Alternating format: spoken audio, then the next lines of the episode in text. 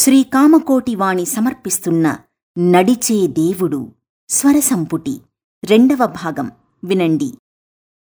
నా ప్రథమ సందర్శనం. నాకు నలభై సంవత్సరాలు వచ్చే వరకు ఆధ్యాత్మికంగా ఒక గురువును ఆశ్రయిద్దామన్న అభిలాష నాలో తల ఎత్తలేదు. కానీ జీవితంలో ఎవరో ఒకరిని గురువుగా ఎన్నుకోవడం అవసరమని నాకు సలహా చెప్పిన వారు లేకపోలేదు. ఒకరిద్దరు గురువులు తమకు తామే నన్ను శిష్యుడిగా స్వీకరించే ప్రయత్నం కూడా చేశారు. అయినా నేనందుకు మొగ్గలేదు. ఆ గురువులపై అంతటి లక్ష్యభావం నాకు కలగలేదు సరికదా? వారిని పరివేష్టించి ఉన్న శిష్య బృందాన్ని చూసిన తరువాత నా అభిప్రాయం మరింత బలపడింది. ఇక నన్ను వదిలిపెట్టి ఎవరి వద్దనైనా ఉపదేశం పొంది జీవితం కడతీర్చుకోండి అంటూ కొందరు నా భార్యను ప్రోత్సహించారు. అది ఫలించలేదు. మనం గురువును ఆశ్రయించవలసిన రోజు వస్తే అప్రయత్నంగానే అలాంటి గురువు లభిస్తాళ్ళే అని ఆమెను సమాధానపరిచాను. ముప్పై ఏళ్ళ కిందటి మాట. అప్పటికి నేనింకా మద్రాసులోనే ఉన్నాను. ఒక వైకుంఠ ఏకాదశి నాడు నా సోదరుడు కంచి వరదరాజస్వామి దర్శనానికి బయలుదేరుతూ మా దంపతులిద్దరినీ ఆహ్వానించాడు. పర్వదినం కావడం వల్ల నా తమ్ముడు మరదలు మేమిద్దరము అందరం కలిసి కంచికి వెళ్ళాం. కంచి వరదుని సేవించుకున్నాం. అంతటితో తిరిగి చెన్నపట్నం రావలసిందే కాని అలా జరగలేదు. వరదరాజస్వామి దేవాలయ ప్రాంతాన్ని విష్ణుకంచి అంటారు. ఆ స్వామి కోవిలకు సమీపంలోనే కామకోటి పీఠానికి చెందిన చిన్న మఠం ఒకటుంది. పెద్ద మఠం శివకంచిలో శ్రీ కామాక్షి ఏకాంబరేశ్వర ఆలయాలకు మధ్య ఉంది. ఆనాడు కామకోటి పీఠాధిపతి శ్రీ చంద్రశేఖరేంద్ర సరస్వతి విష్ణుకంచిలో ఉన్న చిన్న మఠంలో పూజ చేస్తున్నారని విన్నాం. దగ్గరగా ఉంది కాబట్టి మఠానికి వెళ్ళి ఆ పూజ కూడా చూసి ఇంటికి చేరుకుందామనుకున్నాం కామకోటి పీఠం శ్రీ శంకరాచార్య స్వామిని గురించి వినడమే తప్ప అంతకుముందెప్పుడూ నేను ఆయన్ని చూడలేదు. మద్రాసు నుంచి వెలువడే హిందూ పత్రికలో అప్పుడప్పుడు ఆ స్వామి ఉపన్యాసాలు కొన్ని చదివాను. అవి నన్ను ఆకర్షించాయి. అవి అందరు స్వాములు చేసే ప్రసంగాల్లా లేవు. వేదాంత పరిభాషలో ఏవో కొన్ని పడికట్టురాళ్ళు వేసినట్టు కాకుండా అతి గహనమైన ఆధ్యాత్మిక విషయాలను మామూలు మాటల్లో హాయిగా సహజంగా సహేతుకంగా వివరిస్తూ ఆధునికులను విద్యార్థికులను ఆకట్టుకునేటట్టుగా ఉన్నాయి. ఈ విలక్షణత నా మనస్సులో మెదులుతూ ఉండటం బట్టి అలా సంభాషించిన స్వామిని ఒకసారి చూద్దామనే కోరిక కలిగింది. మేము మఠానికి వెళ్ళేసరికి పూజ దాదాపు సగపడ్డది. వేదిక మీద జ్యోతులు వెలుగుతున్నాయి. మఠం పరిచారకులు తెచ్చి అందచేస్తున్న ధూపదీప నైవేద్యాలను శ్రీ త్రిపుర సుందరి చంద్రమౌళీశ్వరులకు స్వామివారు సభక్తికంగా సమర్పిస్తున్నారు. మంగళవాద్యాలు మోగుతున్నాయి. వేదపఠనం సాగుతోంది. ఘంటానాదం వినిపిస్తోంది. ప్రేక్షకులు నిశ్శబ్దంగా వేదిక మీద జరుగుతూ ఉన్న పూజా కలాపంలో ప్రతి చిన్న విషయాన్ని భక్తి శ్రద్ధలతో వేయి కళ్ళతో తిలకిస్తున్నారు. హారతులిచ్చినప్పుడు హరహర శివశివ అంటూ చేతులెత్తి నమస్కారాలు చేస్తున్నారు. పూలమాలలతో దీపకాంతులతో సుమంగళుల రత్నాభరణాల దగదగలతో ఆ ప్రదేశమంతా మెరిసిపోతోంది. ఆధ్యాత్మిక పరిమళభరితమైన ఆ వాతావరణంలో భక్తుల మనస్సులు లీనమైనప్పుడు పూజామందిరమంతా జగన్మాతృ స్వరూపంగా కనవచ్చింది. ప్రకృతి పరవశమైంది. దిక్కులు దివ్యగానంతో నిండిపోయాయి. భక్తులందరి దృష్టి వేదికపై ఉన్న ఒకే ఒక వ్యక్తి మీద కేంద్రీకృతమై ఉంది. ఆయనే కామకోటి పీఠాధిపతి శ్రీ చంద్రశేఖరేంద్ర సరస్వతి. మఠానికి మేము ఆలస్యంగా రావడం అందరికంటే వెనగ్గా దూరంగా నిలబట్టం వీటి వల్ల భక్తులందరి చూపులను ఆకట్టుకున్న ఆయన మూర్తి స్పష్టంగా మాకు గోచరించకపోయినే అన్న విచారం కాస్త వేసింది. శ్రీ ఆదిశంకర భగవత్పాదులు తాము రచించిన సౌందర్య లహరిలో అమ్మవారిని స్థుతిస్తూ సరిగ్గా ఇలాంటి స్థితినే వర్ణించారు.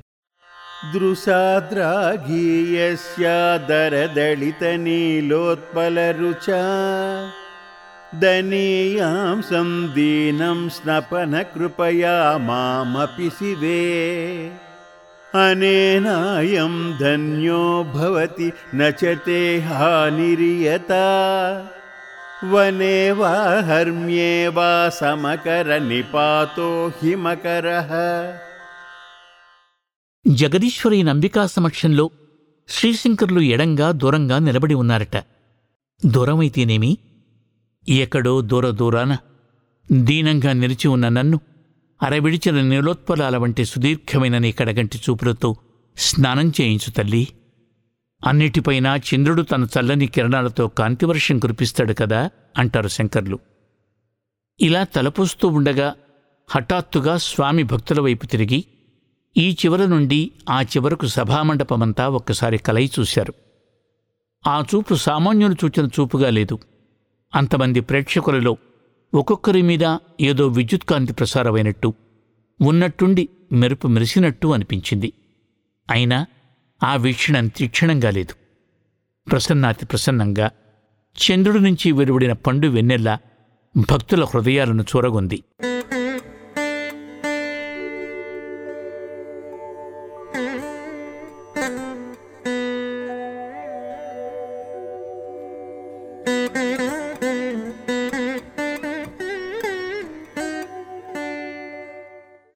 కంచి పరమాచార్యులు స్వకర్మను గురించి ప్రస్తావిస్తూ ఒకసారి ఏమన్నారంటే స్వకర్మను వదలరాదు. జ్ఞానోదయమై కర్మావసరం లేకున్నా స్వకర్మను వదిలిపెట్టరాదని అర్జునుడికి కృష్ణ భగవానుడు బోధించాడు. అసంగ కర్మాచరణం లోక సంగ్రహానికి అవసరం.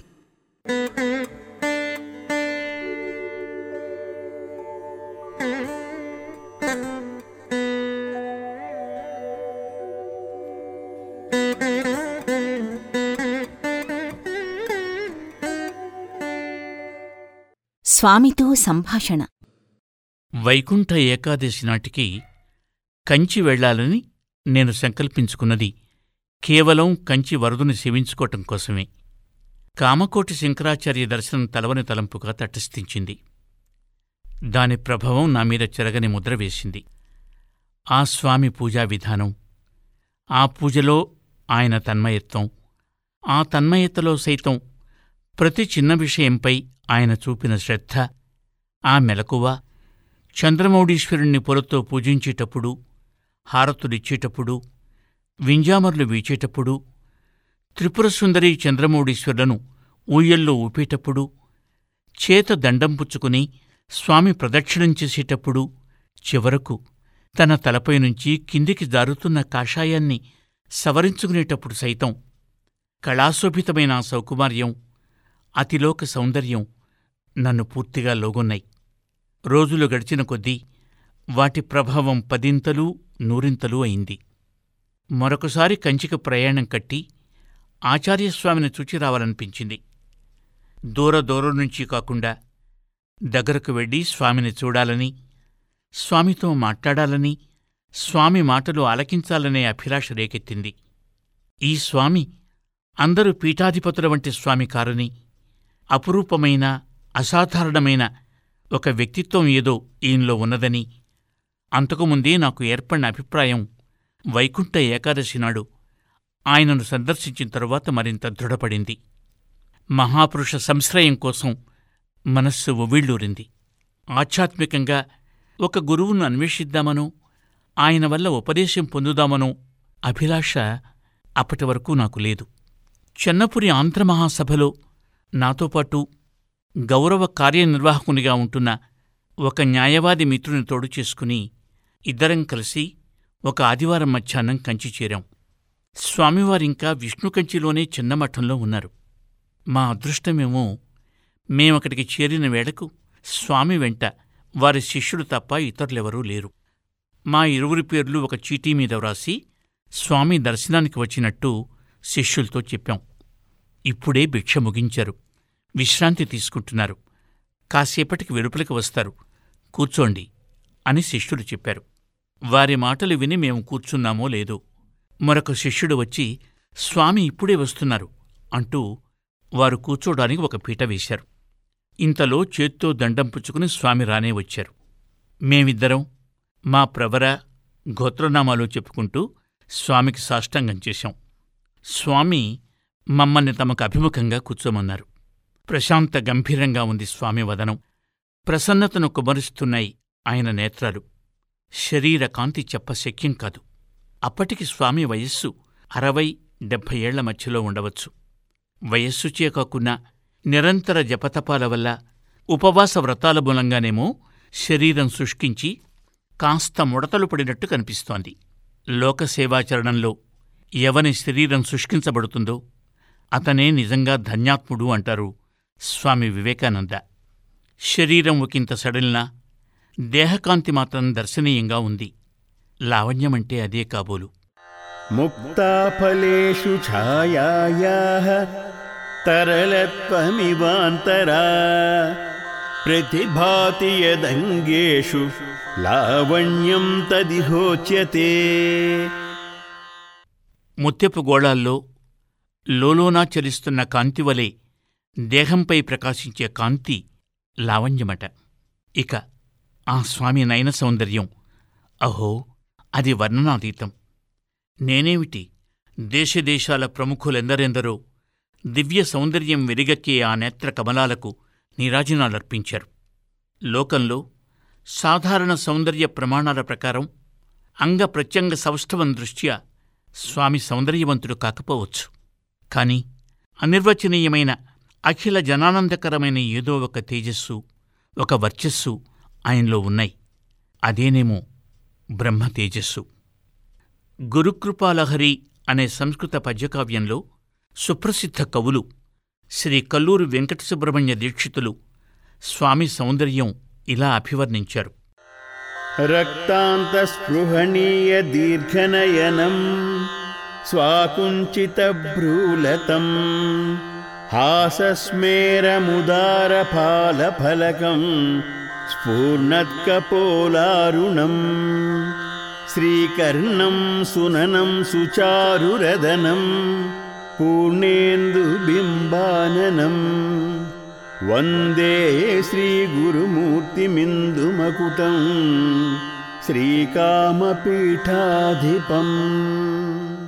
కొనలయందు ఎర్రని జీరలతో సొంపునింపు చారడేసి కన్నులు కొంచెం వాలిన కనుబొమలు చిరునవ్వులొలకించే వెడల్పైన లలాటం లేత ఎరుపు రంగు చెక్కిళ్ళు శ్రీకారముల వంటి చెవులు చక్కని ముక్కు ఇంపైన పలువరుస పున్నమి చంద్రునికి సాటివచ్చే మోము కరిగిన కామకోటి పీఠాధిపతి శ్రీ చంద్రశేఖర గురుమూర్తికి నమస్కారం.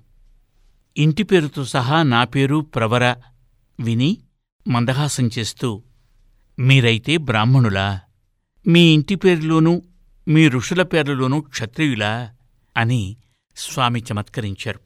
మా ఇంటి పేరు నీలంరాజు మా గోత్ర ఋషులు హరిత అంబరీష యవనాశ్య.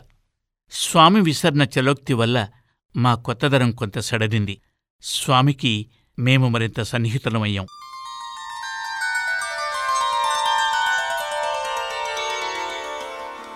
నేను నా విద్యార్థి దశలోనే మహాత్మాగాంధీ ప్రారంభించిన సహాయ నిరాకరణోద్యమంలో ప్రవేశించి రాజకీయాల్లో పాల్గొన్నానని టంగుటూరు ప్రకాశం గారు స్థాపించిన ఆంగ్ల స్వరాజ్య పత్రికలో కాశీనాథు నాగేశ్వరరావు గారు నడిపిన ఆంధ్రపత్రికలో పనిచేశానని రాజకీయాల్లో గాంధీ అనుయాయుణ్ణని స్వామికి విన్నవించాను.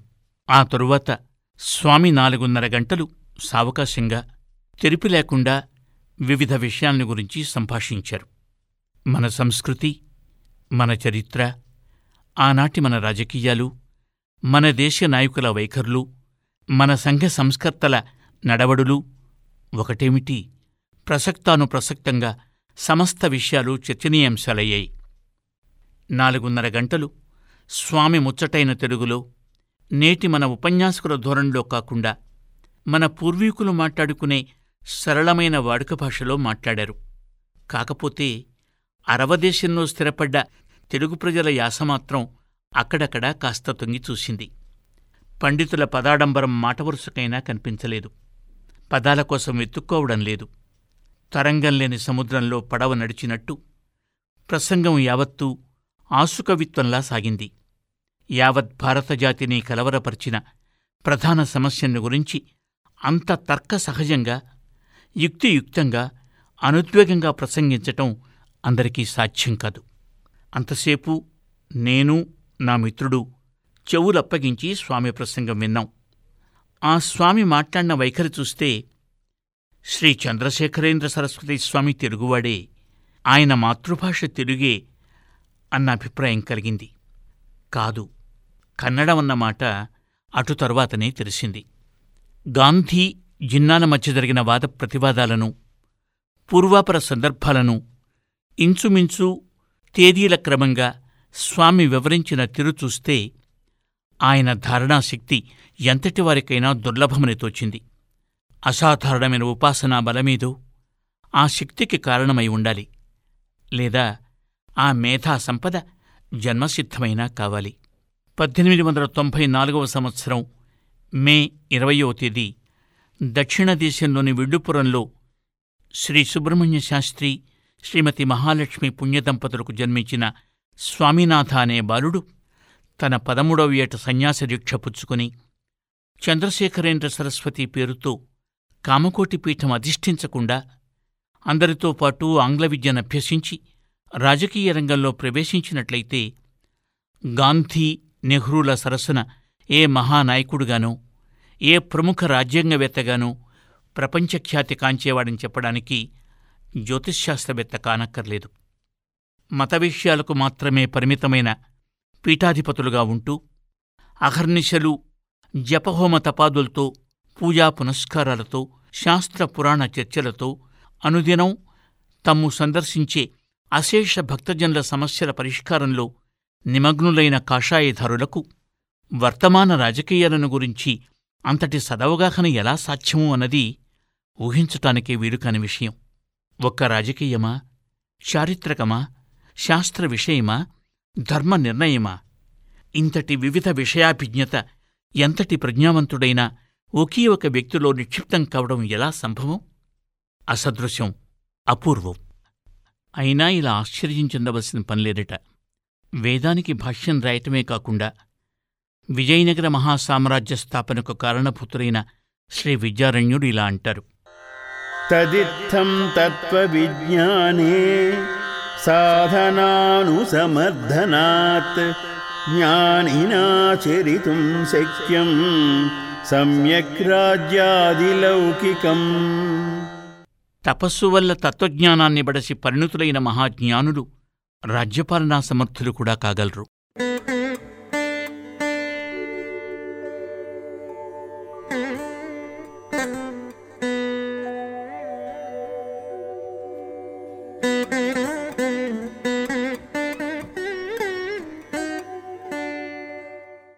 ఎవరి మతాన్ని వారు ఆచరించడం ఎంత ముఖ్యమైనదో స్వామి ప్రకటించారు.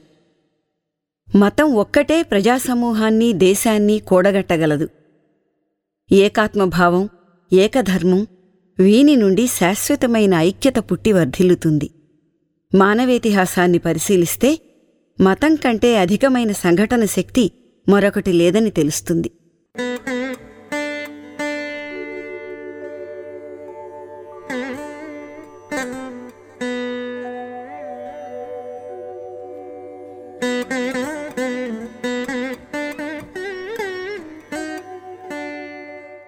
ఆర్ష విద్యాభూషణ శ్రీ జటావల్లభుల పురుషోత్తంగారి గురువందనం జగద్గురు ప్రశస్తి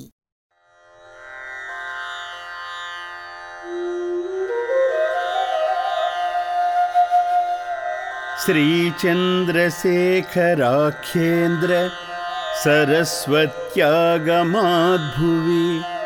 దృశ్యతే శుభ్రతేజశ్చ శ్రూయతే శృతి నిక్వణ. శ్రీ చంద్రశేఖరేంద్ర సరస్వతి రాకచే భూలోకంలో శుభ్ర తేజస్సు గోచరిస్తున్నది. శృతిధ్వని వినబడుతున్నది. శ్రీశంకరో జ్ఞానపథ ప్రచారే.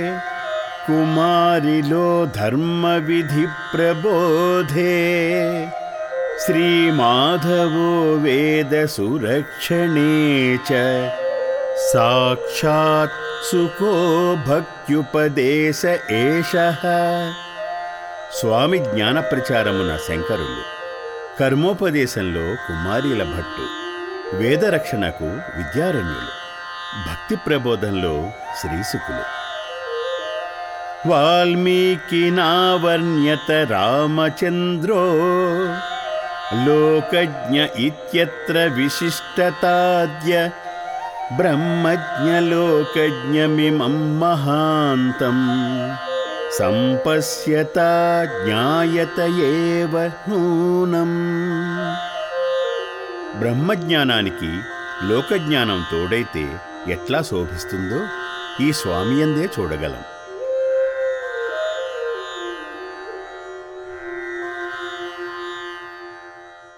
స్వామి వినోదప్రియులు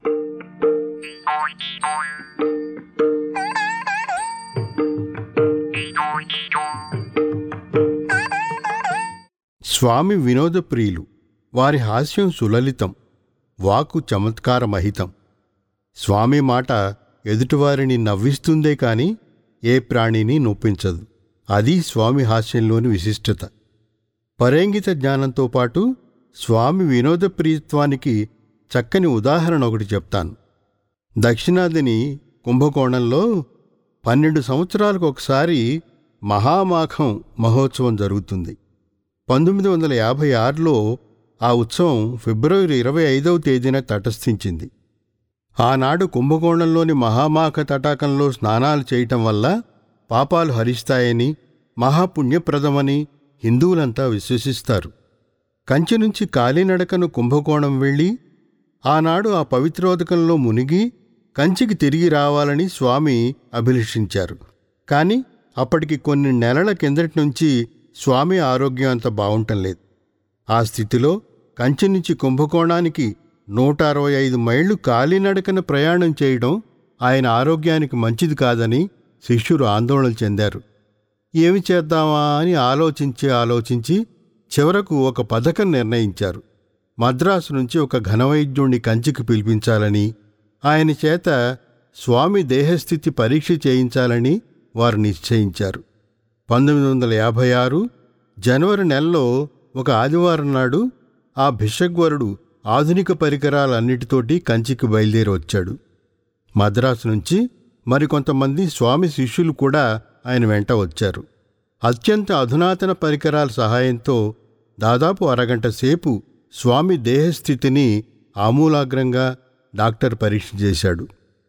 పరీక్ష ఫలితంగా తాను కనుగొన్న విషయాలను గురించి ఆరోగ్యం బాగయ్యేందుకు ఇక మీదట స్వామి అనుసరించవలసిన అనుదిన కార్యక్రమం గురించి వివరించడానికి డాక్టర్ సంసిద్ధుడయ్యాడు.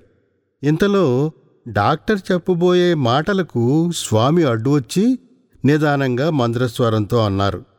నా దేహస్థితి గురించి ఇప్పుడు మీరు ఏమి చెప్పబోతున్నారో దాన్ని నేను మీకు వినిపిస్తాను వింటారా? అన్నారు. స్వామి మాటలు విని చుట్టూ మూగిన వారంతా ఆశ్చర్యంతో స్వామి ఏమి చెప్పబోతున్నారు? అని చెవులు నిక్కబొడుచుకున్నారు. స్వామి చెప్పడం ప్రారంభించారు.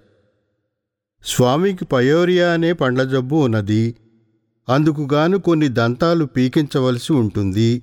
ఇది మీరివ్వదలిచిన మొదటి సలహా.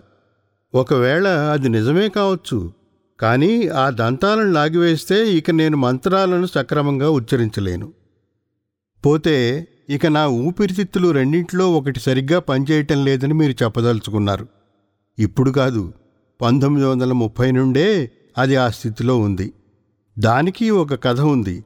ఒకరోజు నేను చాలా వేగంగా నడిచాను. ఆనాడు నేనొక నదీ తీరాన నడుస్తూ ఉండగా వాన సుడిగాలి వచ్చాయి. వాటి నుంచి తప్పించుకోవాలనే ఉద్దేశంతో వడివడిగా నడవడమే కాక కాస్త దూరం పరిగెత్తాను కూడా. ఇది పంతొమ్మిది వందల ముప్పైవ సంవత్సరం నాటి మాట. తరువాత నా పొత్తికడుపు పేగు విషయం గురించి కూడా చెప్పదలుచుకున్నారు. తరచుగా నేను చేసే ఉపవాసాల వల్ల వేళాపాళా లేకుండా అకాల భోజనాలు చేయడం చేత నా పొత్తికడుపులో ఒక పేగు సరిగ్గా పనిచేయటం లేదని మీరు కనిపెట్టారు.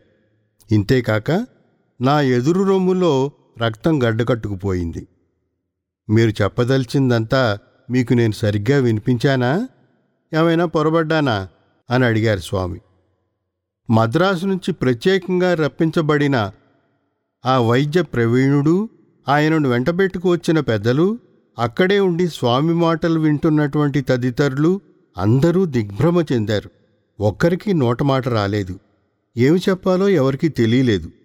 డాక్టర్ మహాశయుడు మాత్రం మఠం ఉద్యోగులను ఉద్దేశించి స్వామికి మంచి ఆహారం వేళకు భోజనం పూర్తి విశ్రాంతి ఈ మూడు చాలా అవసరం అని సలహా ఇచ్చి స్వామికి నమస్కరించి తన సామానంతా సర్దుకుని తిరిగి మద్రాసుకు బయలుదేరాడు. ఏమైతేనే ఆ సంవత్సరం మాత్రం స్వామి కుంభకోణం ప్రయాణం చేయడానికి వీల్లేదని శిష్యులంతా పట్టుబట్టారు. వారి మాటను కాదనలేక ఆ ఏడు స్వామి కుంభకోణం ప్రయాణం రద్దు చేసుకుని కంచిలోనే ఉండిపోయారు. అయితే మహామాఖన్నాడు కుంభకోణం నుంచి కారులో పవిత్రోదకాలు తెప్పించి స్వామిని ఆ నీటితో స్నానం చేయించారు. కొన్ని వారాలు గడిచిన పిమ్మట ఏ వైద్య సహాయమూ లేకుండా స్వామికి ఎప్పట్లాగానే మామూలు ఆరోగ్యం చేకూరింది.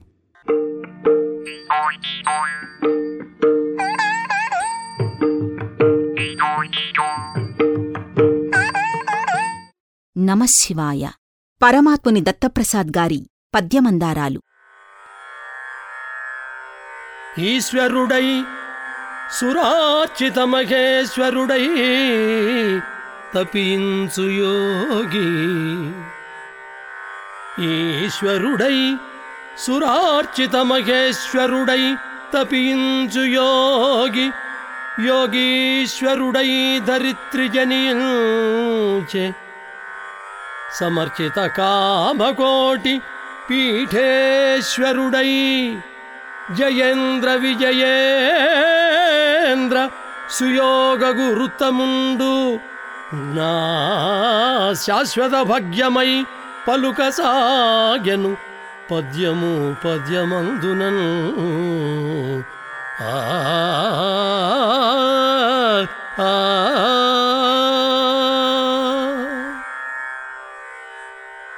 కదిలే దేవుడు కదిలే దేవుడు కంచిలోన వెలుగై కనిపించే ఏనాడో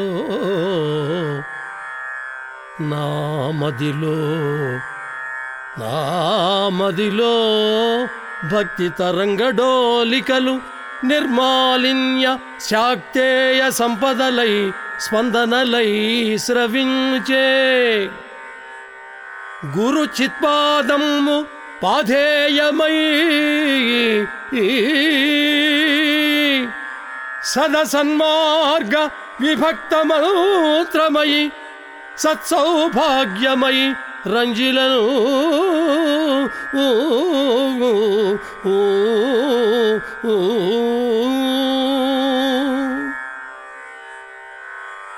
నడిచే దేవుడు నా బదిన్ విమల సన్యాసొన్ముఖిన్ చేసే సందడిలే నట్టి సదాశివాలయము చెంతన్ బిల్వ వృక్షమునై పడియుంటిన్.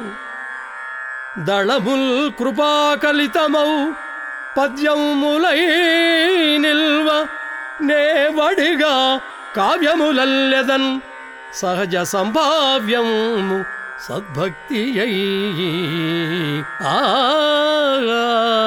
ఆ, ఆ, ఆ, ఆ.